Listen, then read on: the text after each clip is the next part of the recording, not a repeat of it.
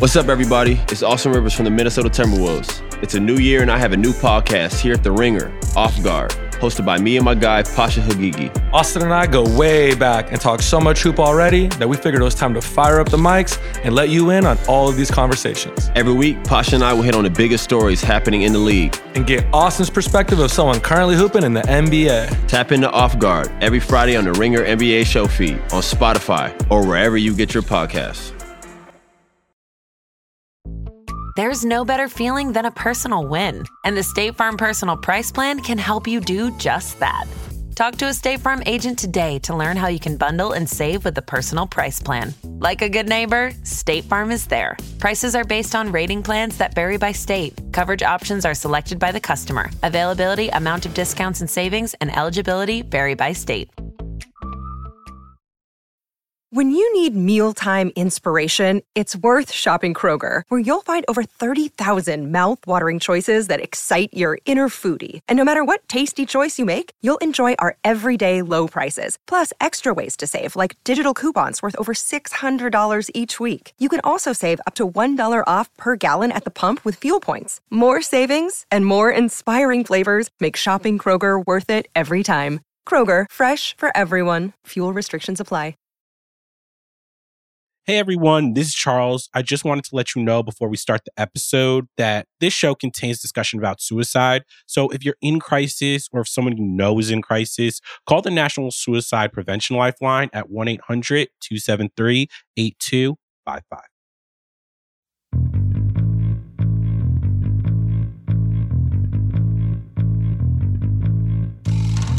Welcome to the Prestige TV podcast, a show where we're survivalists not doomsday preppers. I'm Charles Holmes. He's Van Lathan. Together, we're known as the Midnight Boys. Pew pew!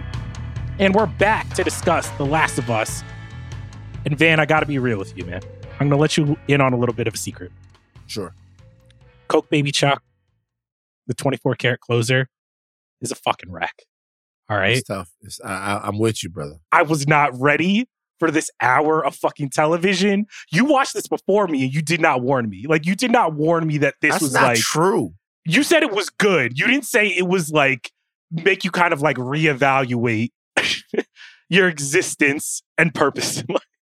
I got to tell people something real quick. There are a couple of episodes of television out there that inside the walls of narrative managed to do something so phenomenally beautiful with the articulation of the human experience, what it means to live, why we live, how we live, and what we're living for.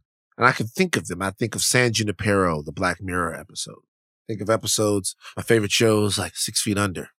Ozymandias, Pine Barrens, The Suitcase, All Teddy. Perkins, all, yeah. You know what I mean?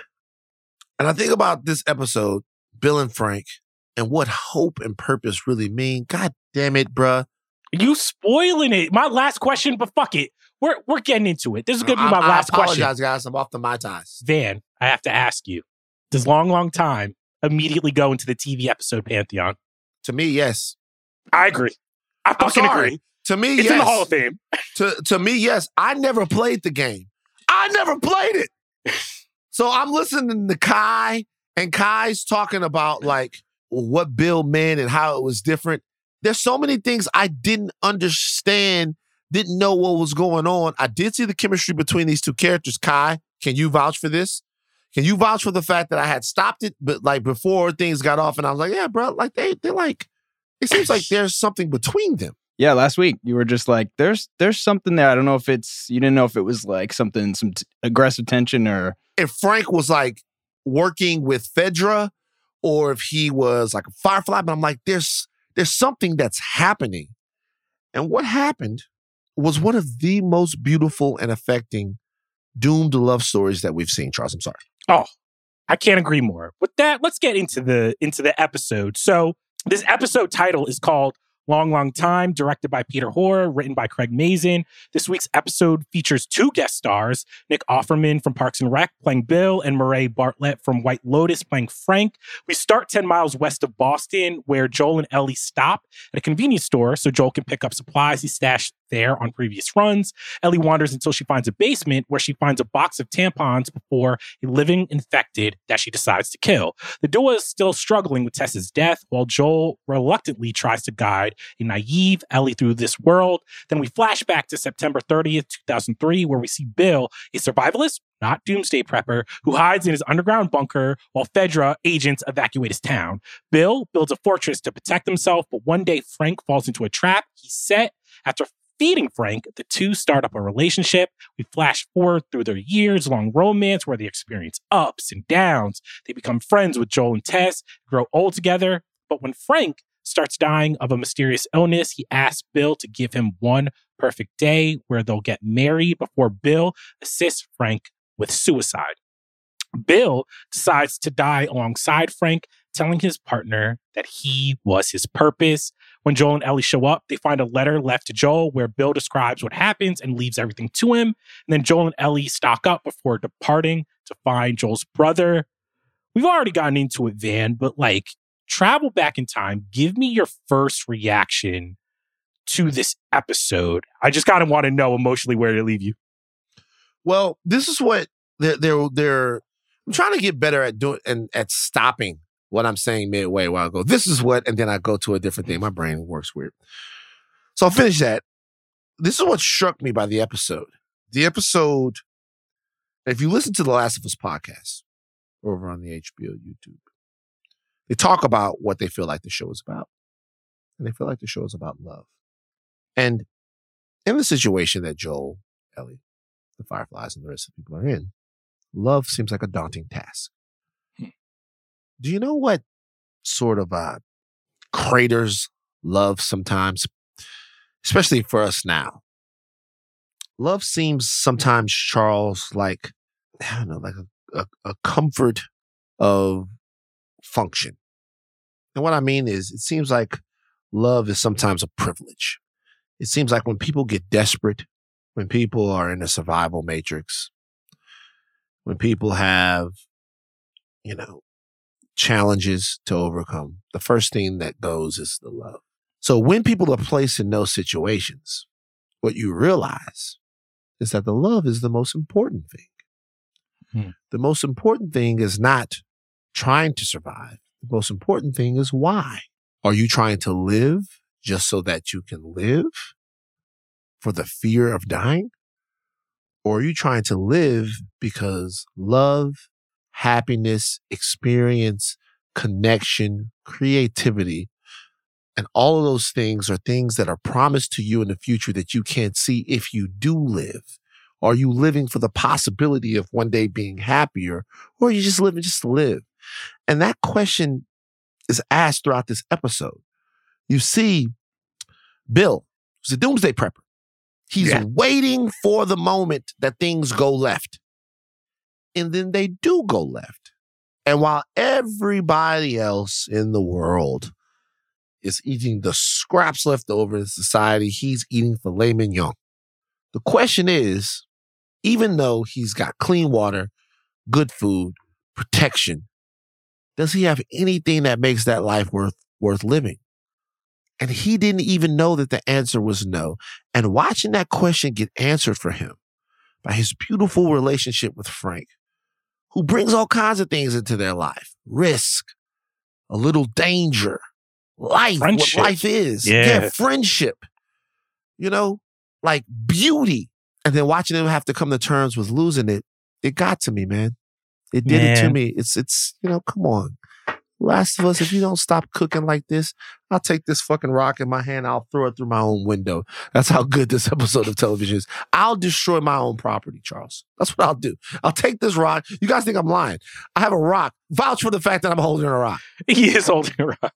Is that quartz? What is That's a quartz rock for my mother, who I love, who I love, who taught me love. I'll take this rock and I'll throw it through my own window. That's how good this episode was. I mean, I think the the beautiful thing about this episode is that it portrays how difficult it is to learn how to love someone. Um, I think Frank says it when he's asking Bill to, you know, help him to assist him with this suicide, to take him out of his pain. He says, quote, then love me the way I want you to. And that, like, it just, that line just hurt me so much in Mhm. because it was so eloquent the way it was said. Because I think if you ever have the ability or, you know, you're lucky enough to be in love, the thing that you understand the more years that you're with someone is how truly difficult it is to love somebody on their terms. How difficult it is to like understand or be willing to hear what somebody needs from you. And it's so it was just so interesting watching within an hour them show this relationship that is not just all ups. It's not all beautiful. It's like tough.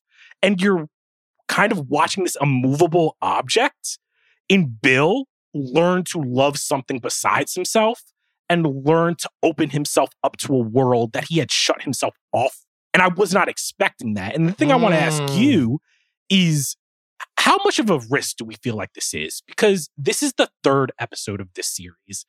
It stops dead in its tracks. Mm-hmm. We go away from Joel and Ellie for 45 minutes. And the show is asking us to not only trust the creators, like, this is an important story to tell, but it's a risk because if it fails, you're just like, why did we spend so much time with these two men? What was the purpose of it? But the reward of it is is almost this opening up of the world of showing you what people are still fighting for. And I want to know from you of like, did you have you ever thought of like, damn, like if this episode didn't work, the show is now operating on it on the back foot. yeah, it is a risk. Um, it's a risk for for myriad reasons. One, it's a risk because it's the same sex love story. It's a risk because it's a love story between two people that aren't classically beautiful.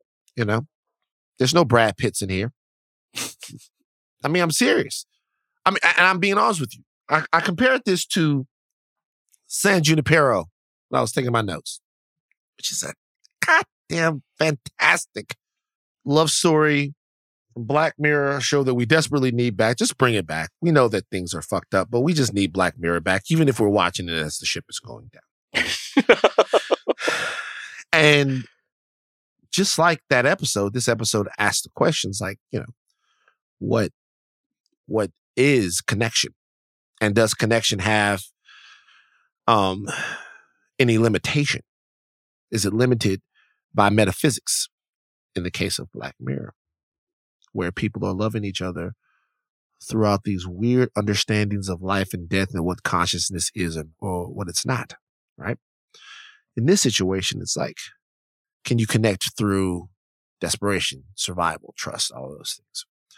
For the people that come to this and think that it's a departure from what the central story is, uh, to your question, being if it's a risk, I would say that this fortifies what the central story is here because it establishes stakes. In this zombie post apocalyptic fare, the stakes seem obvious. Will humanity be able to survive? That's not really what the stakes are. The stakes are what do we do now? That's really what it's about. And that's, this is a story that's right in line with this. What do you do now? The the two women in San Junipero, Gugu Mbatha-Raw, and the other lady who's been in many things. She was the Martian. I can't remember her name right now. Kai, in her name. They're beautiful women, and it's easy to watch them go through this sort of uh, love affair together. These are two men who are longing for each other, who are intertwined with one another. And that's going to be challenging for a lot of people, as challenging still in 2022 as getting away from what Joel and Ellie are going through.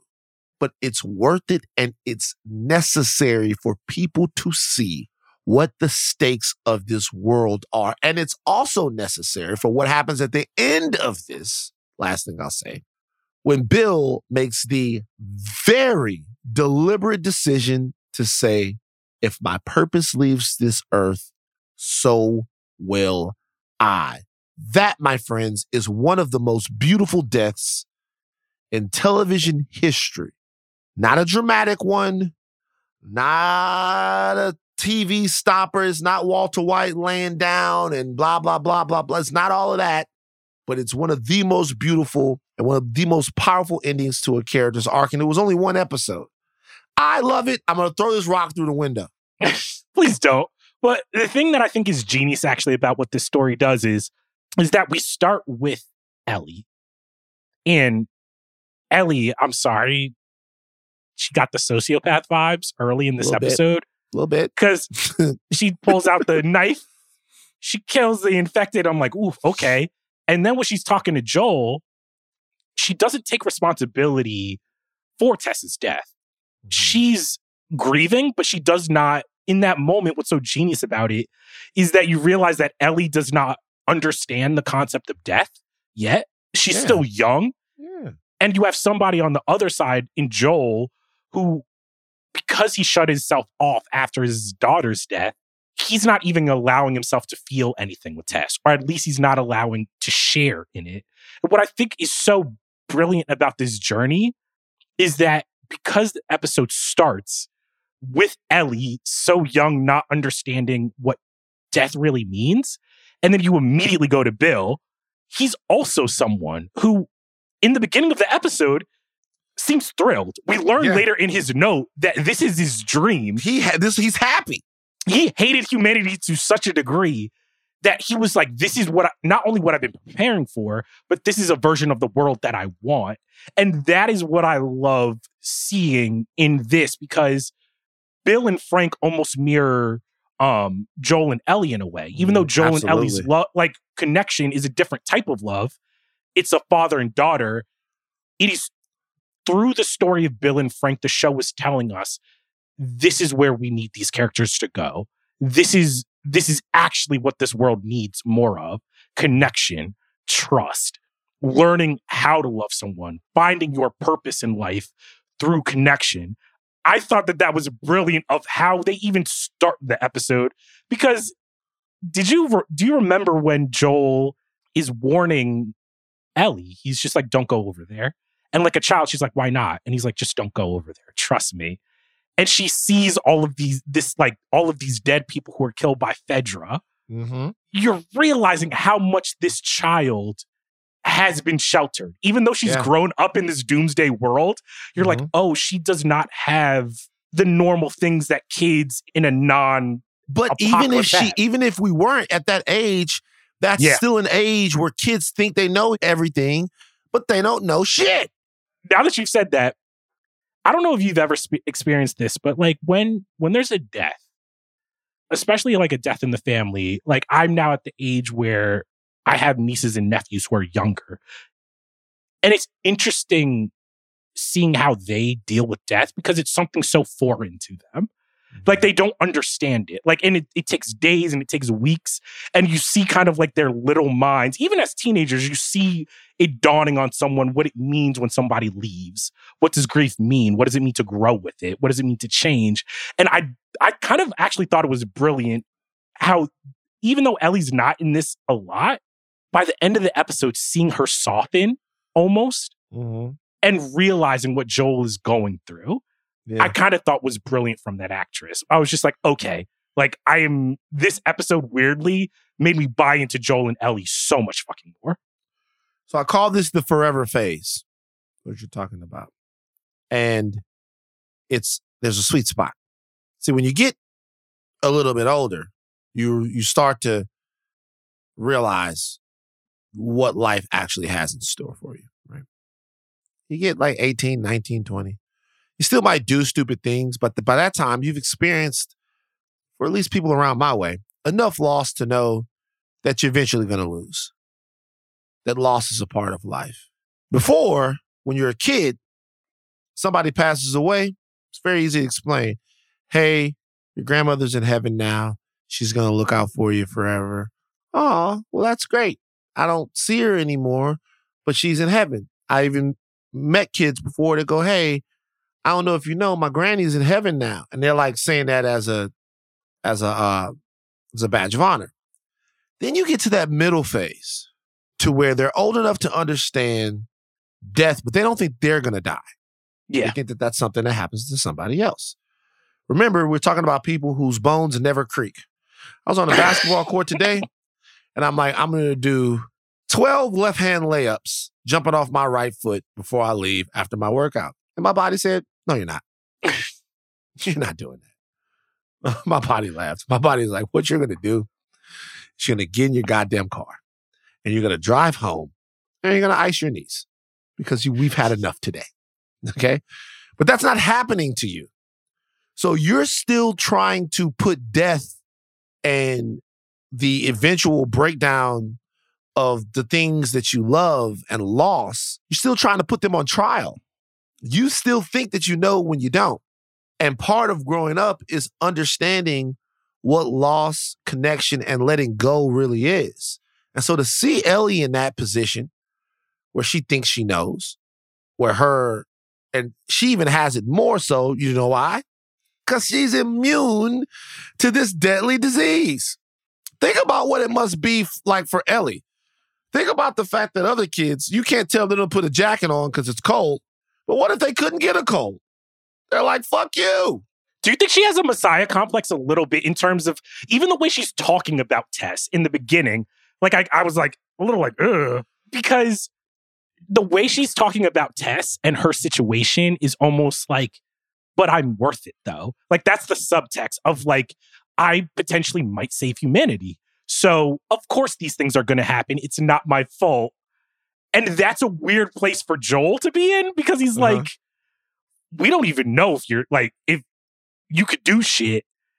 But it's like, e- this episode is weirdly about, it's not upfront, but about Ellie kind of peeling back those layers of like, even if I might save humanity, I still have to be in this world and I still have to know how to connect with people uh, and and honor people and their life and their sacrifices and what they're doing for me.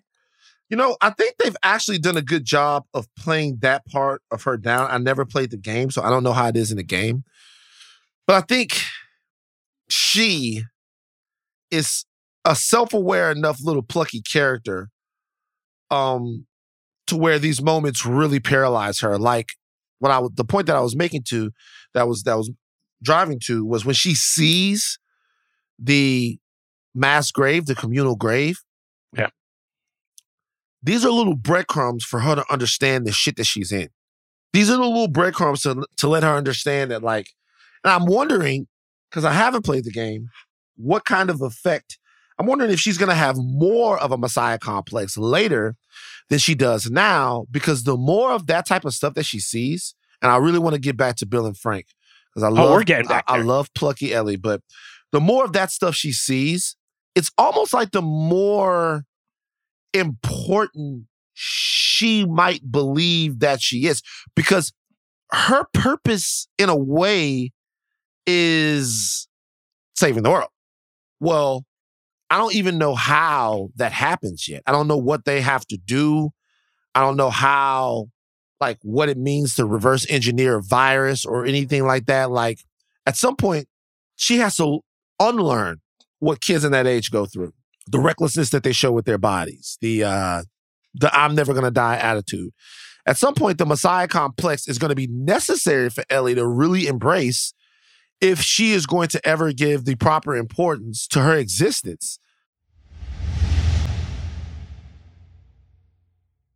Apple Card is the perfect cash back rewards credit card.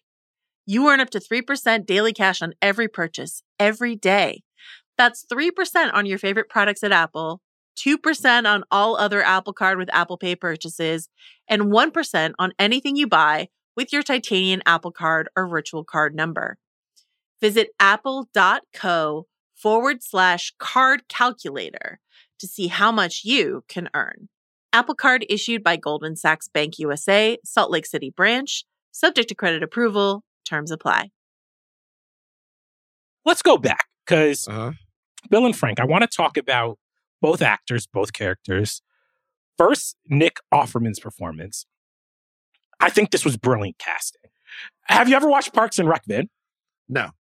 So, Nick Offerman, why I think it's kind of genius that they cast him as Bill is that in that show, he is like a libertarian curmudgeon with a heart of gold who like builds canoes on the weekend and wants people to leave him alone.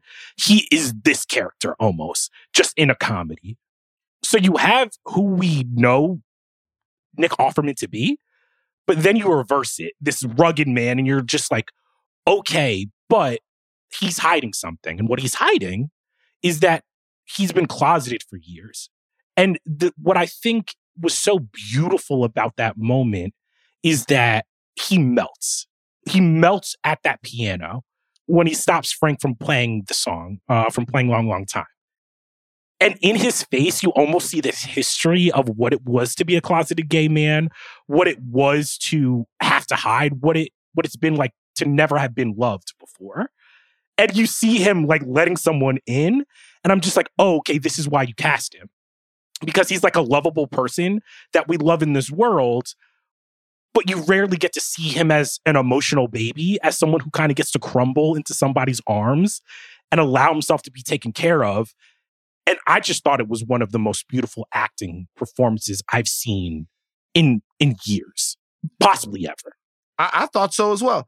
And I also thought that he's probably looking at it like a complete role reversal of society. It used to be the society was this place that told him when he could love, where he could love, where he could hold hands, what he could do. And now, guess what? There's nobody around to judge him for any of the ways that he expresses his love for his partner, for any of the things that he does, for any of the ways that he is outwardly, you know, sort of expressing his connection to another person. So he's probably in a utopia. The world that was there before for him was probably way more constricting than the world he lives in now. Now, this character is free. He feels free. He is useful to a world that threw him away before. He is important in a place that told him he had to hide before. And watching him do this and watching him still, like watching the wall fall and him connect with somebody else who's beautiful. I'll tell you, I got two Nick Offerman things to tell you. Number one, I watched them in Devs.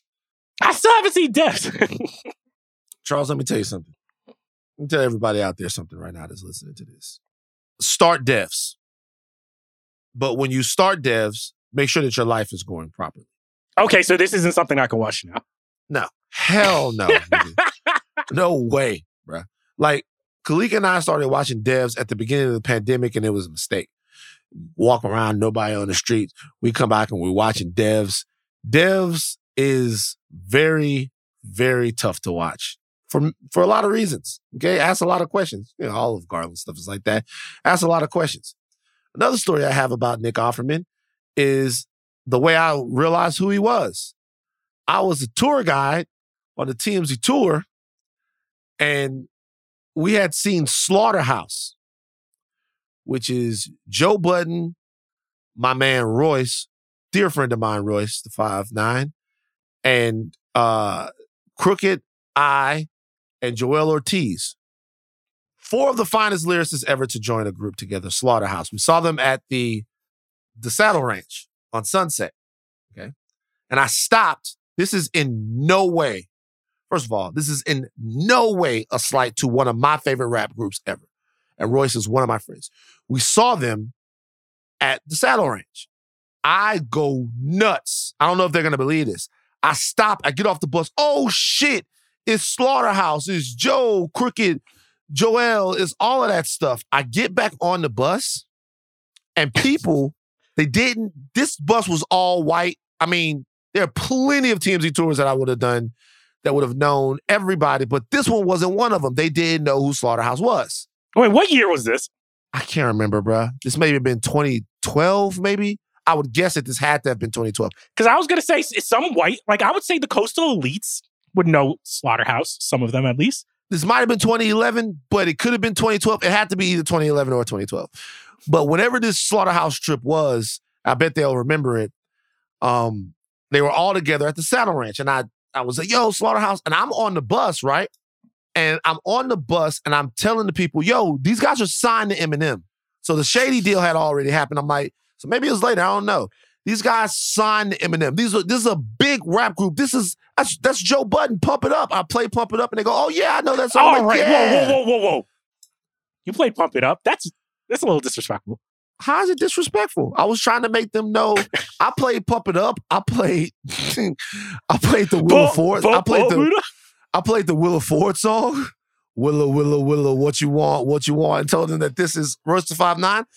It became a thing to where things got contentious between me and the bus because they were acting like I was lying that Slaughterhouse was a real rap group.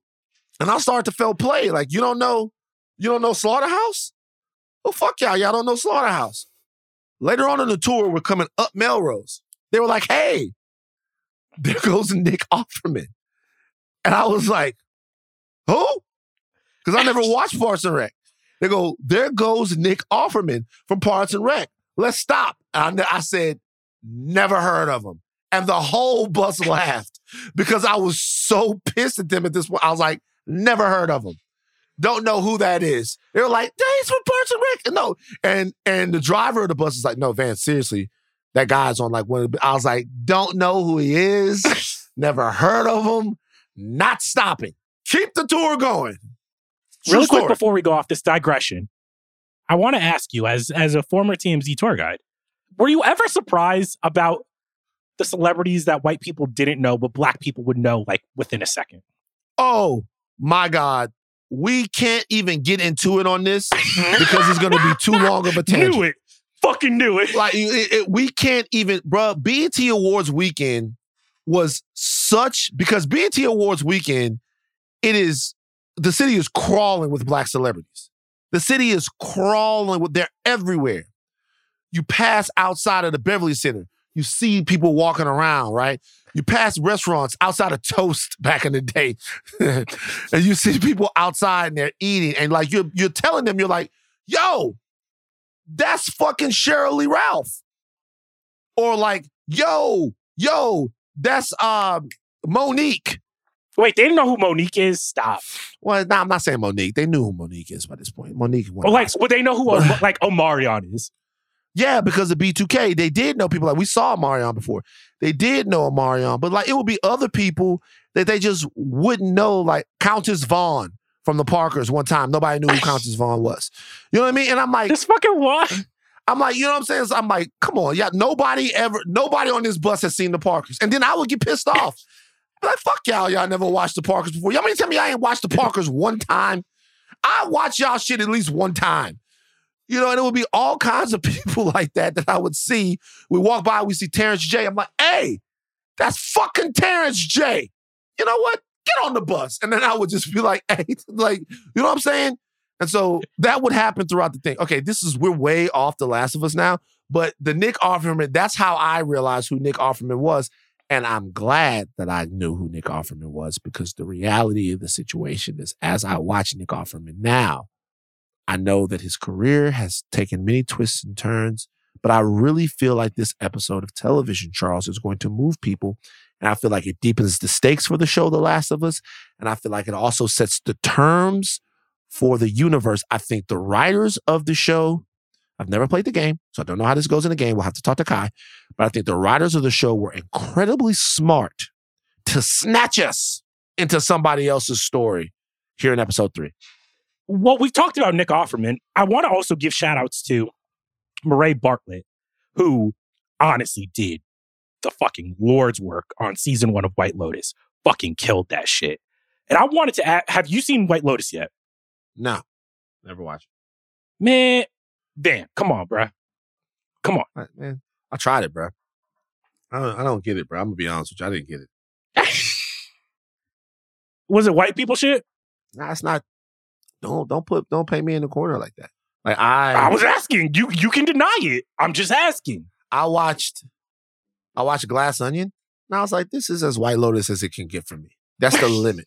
Like anything, I just wasn't into it. Well, White Lotus is great. I will say this is a call to Hollywood. We're good with uh the satires on rich white people. What we need are rich black people. Like honestly, the next season of White Lotus should just be rich black people. Rich black people in Japan. That's all I'm saying. Now, going back to Murray Bartlett, he fucking killed it. As Frank, It's great. when he comes into the show, what I think he brings is I think the way he acts in this, he has to channel something about the human experience that you rarely get to see as an adult, which is someone experiencing pure joy for something that they thought was lost. The way he lights up when he drinks wine for the first time, something that he thought he would be deprived of probably for the rest of his life. Having a, a warm shower, eating dinner. He was doing these little things with his faces and emotions where you're seeing him in the same way that Bill is opening himself up to love. It's almost like uh, Frank is relearning what love is, what it means to love something as simple as a shower, something as simple as someone cooking dinner for you, something like a piano. I thought when he comes into the show, I was just like, oh no, this is electric. Their chemistry together, their relationship felt real. And probably one of my favorite parts of the episode was the strawberries Mm-hmm. because it calls back to the beginning of the episode, which is you have to think this is probably Bill's first time cooking for someone um Mhm. in this way. Yeah. And to see the the favor returned years later with the strawberries and seeing these two men enjoy something so much that they probably thought that they would never eat again. I was just like floored by. What did you kind of think about just the intricacies and the details of the relationship? Any good relationships is give and takes. And what we saw was Bill being both the strength and the weakness in the relationship is first. First, you know, Bill is so strong, so capable, but he's unwilling to trust and unwilling to to give in. After a while, we see Frank as the one who is maybe a little stronger, more willing to take chances, more willing to live a life. And we see why they needed one another. We see why that was divine pairing. Hey, you are the one who might set the charges to keep the the marauders from coming into our shit. I am the one that reminds you that this place needs to be a little beautiful. That we might need a coat of paint. That we might need some friends. That it might be good to have dinner with someone. It might be good to have a boutique, like a boutique. We're not even, Yeah. there's no one to even sell the goods, but that was such a beautiful moment where he's like, he's telling him, in this world, we need to have the capacity to love things. Everything can't just be mission accomplishment. There has to be things that make us want to get up in the morning. I was like, this is such a beautiful sentiment for a post apocalyptic show. And it's something, let me tell you something. Where you move in with somebody, right? And they're giving you shit, right? They're giving you shit, right? They're giving you shit. Hey, start the washing machine. Don't leave this around. You know, take your, and you're like, God damn, what's wrong with you? Get off me. I'm a man. And then you get it put to you very eloquently. You know what? In my world, in my life, I like things to be a little bit beautiful, a little bit in order. So you show me that you love me just by making space for me in the ways that I need you to so that I can experience certain things.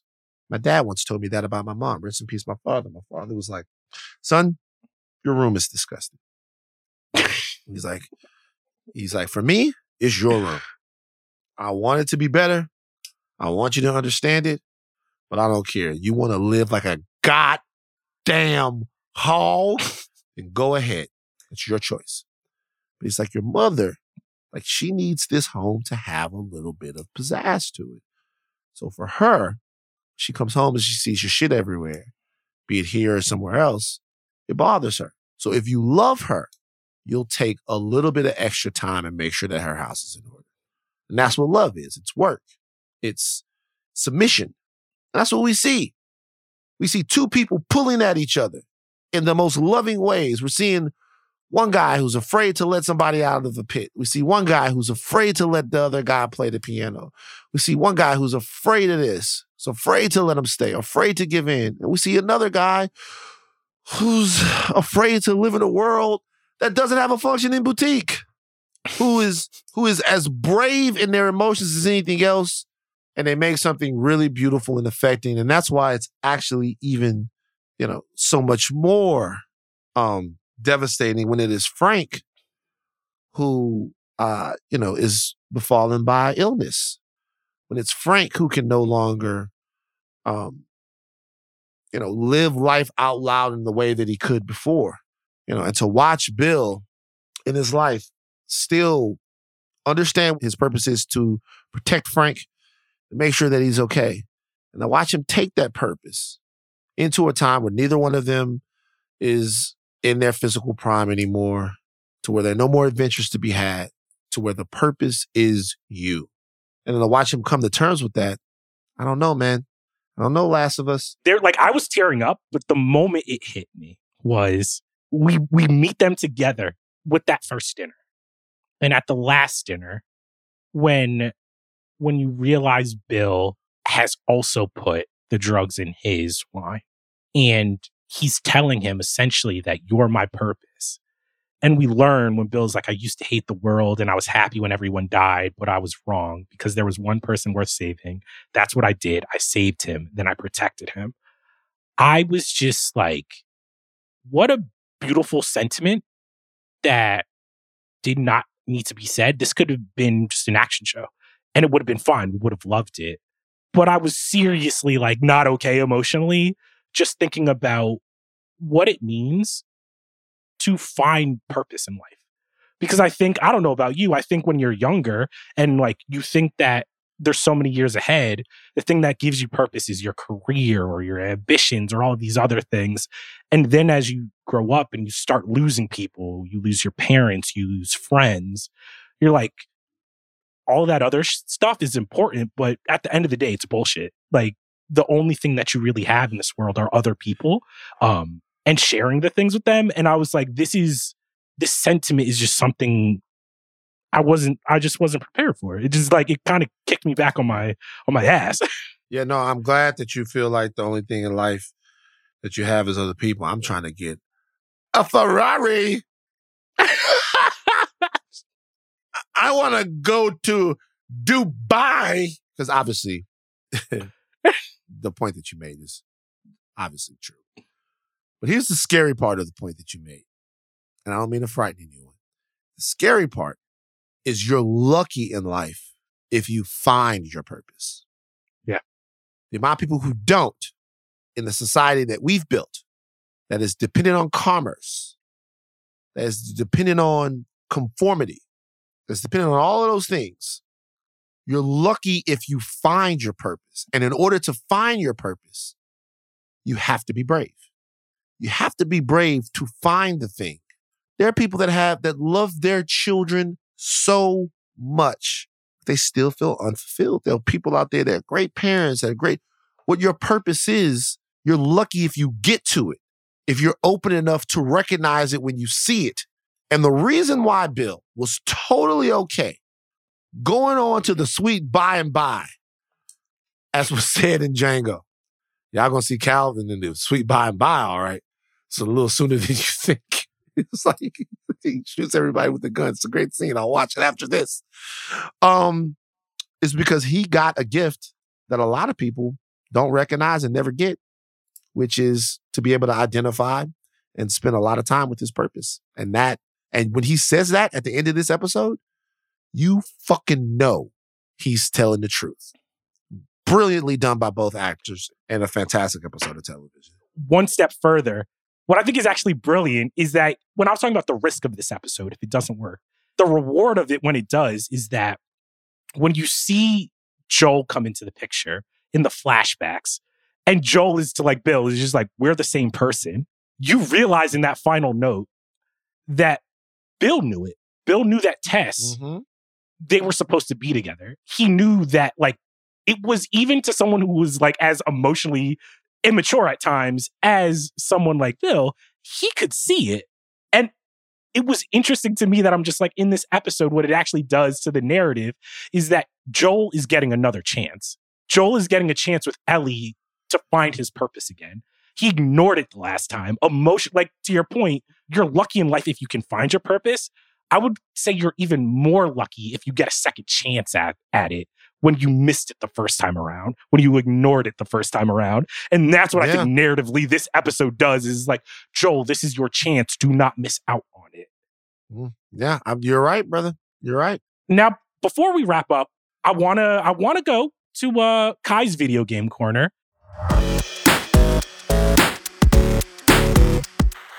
The story of Bill is wildly different in the video games. And I was actually surprised how much of a departure this is. So, Kai, for our listeners, can you kind of just walk us through what Bill is like in the game and how his story is so much different? Yeah, no, of course. There's like three major differences. First one being the flashbacks, like the time jumps that we have. It's like you jump around in the show, whereas like in the game, it's just it's just a linear story. It's just straight from Joel and Ellie, and you go and find just Bill, which is the next thing. It's like we meet Frank in this show, whereas in the game, when you when you come to Bill, Frank's already dead. Like Frank's been infected and he actually hangs himself, which is super depressing. And you you actually don't see it. Doesn't he leave a suicide note saying that he hated? He yeah, that he hated Bill? his guts. And and that's the thing is like it's not explicitly shown or stated that they had a relationship, but it's heavily hinted at in the game. So it's like to take just a few lines of dialogue and that suicide note and like spin it into this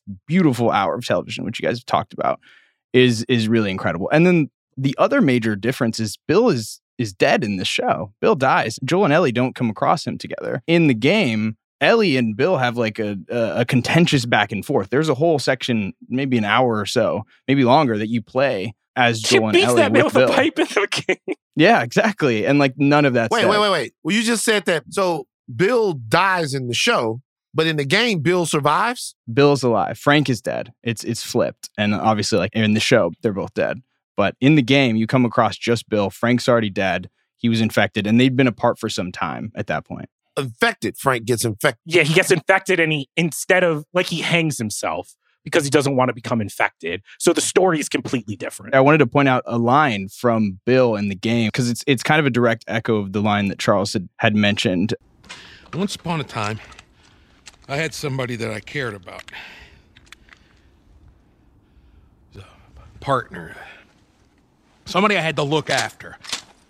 And in this world, that sort of shit's good for one thing getting you killed. So it's the complete opposite of what they end up writing in the show, where it's like he's trying to move Joel in a place where it's you if you find something, if you find that purpose, you have to care about it. In the game, do Bill and Joel have a friendship from before? hmm When he comes up to Bill in the game, he's like, Bill is not happy to see Joel. He's like, Why are you here? Like, he has an area of town that he kind of owns, and like those tripwires that you see in the beginning of the episode, that's plucked straight from the game. And Bill owes Bill owes him a favor, doesn't he? Like Joel is coming in to cash in Yep. on like a favor because correct me if I'm wrong. I remember Bill almost being more of a like smuggler instead Yeah. of him being so just in one place. He's actually has a much more fruitful back and forth helping Joel and Tess. Yeah, no, I definitely think that's that's a big thing, and it's they're going to get that car battery. That's the thing that's most similar, I'd say, from from the two is like both end with Joel and Ellie in a truck headed to Tommy's trying to find the fireflies. Damn. Well, before we wrap up Video Game Corner in this episode, I have two important questions for you. Kai, please stay on. The first is I want all of us to share if we were in the Last of Us universe and your partner was planting fruit, Mm. which fruit would you want it to be? You haven't had fruit in years. What, what would you choose? Van, you can go first. Apple. That is the most boring ass choice. An apple, bro? Can I?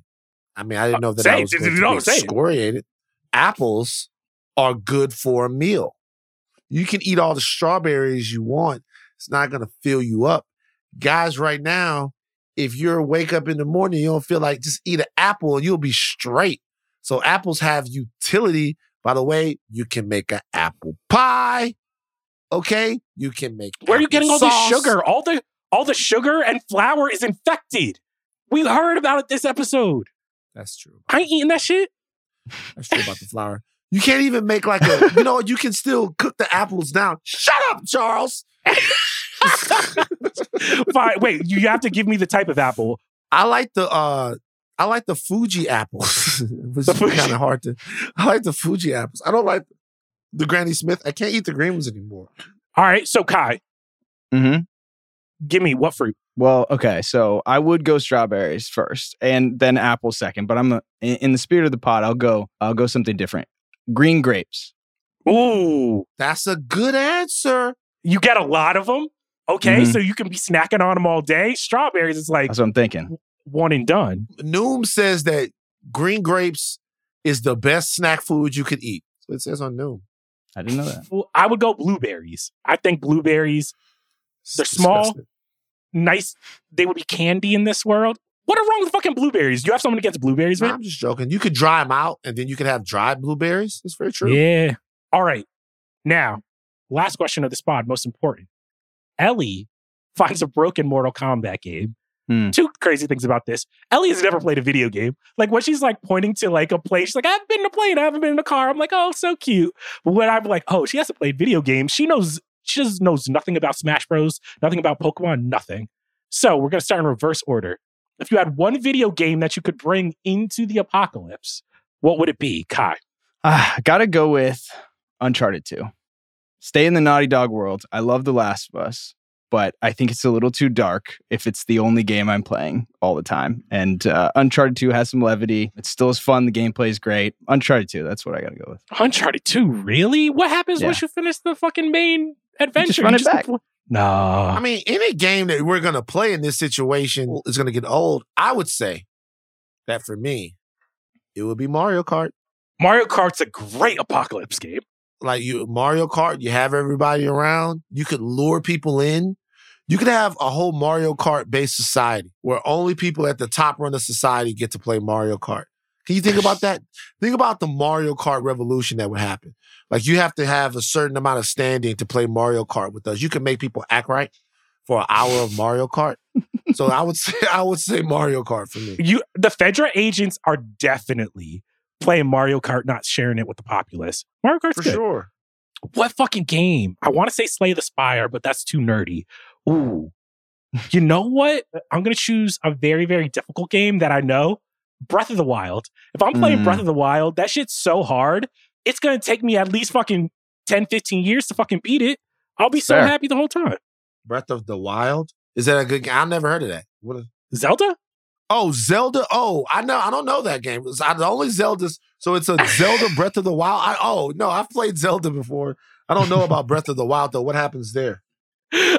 I was like, Kai looked at me, he's like, what's Breath of the I was like, Kai, do you know? Do you know? Yeah, you know Breath, I have of, Breath the of the Wild? Wild. It's on the Switch. Legend of Zelda, Breath of the Wild. It's like an When did open come world out? Zelda game. it's hard as fuck.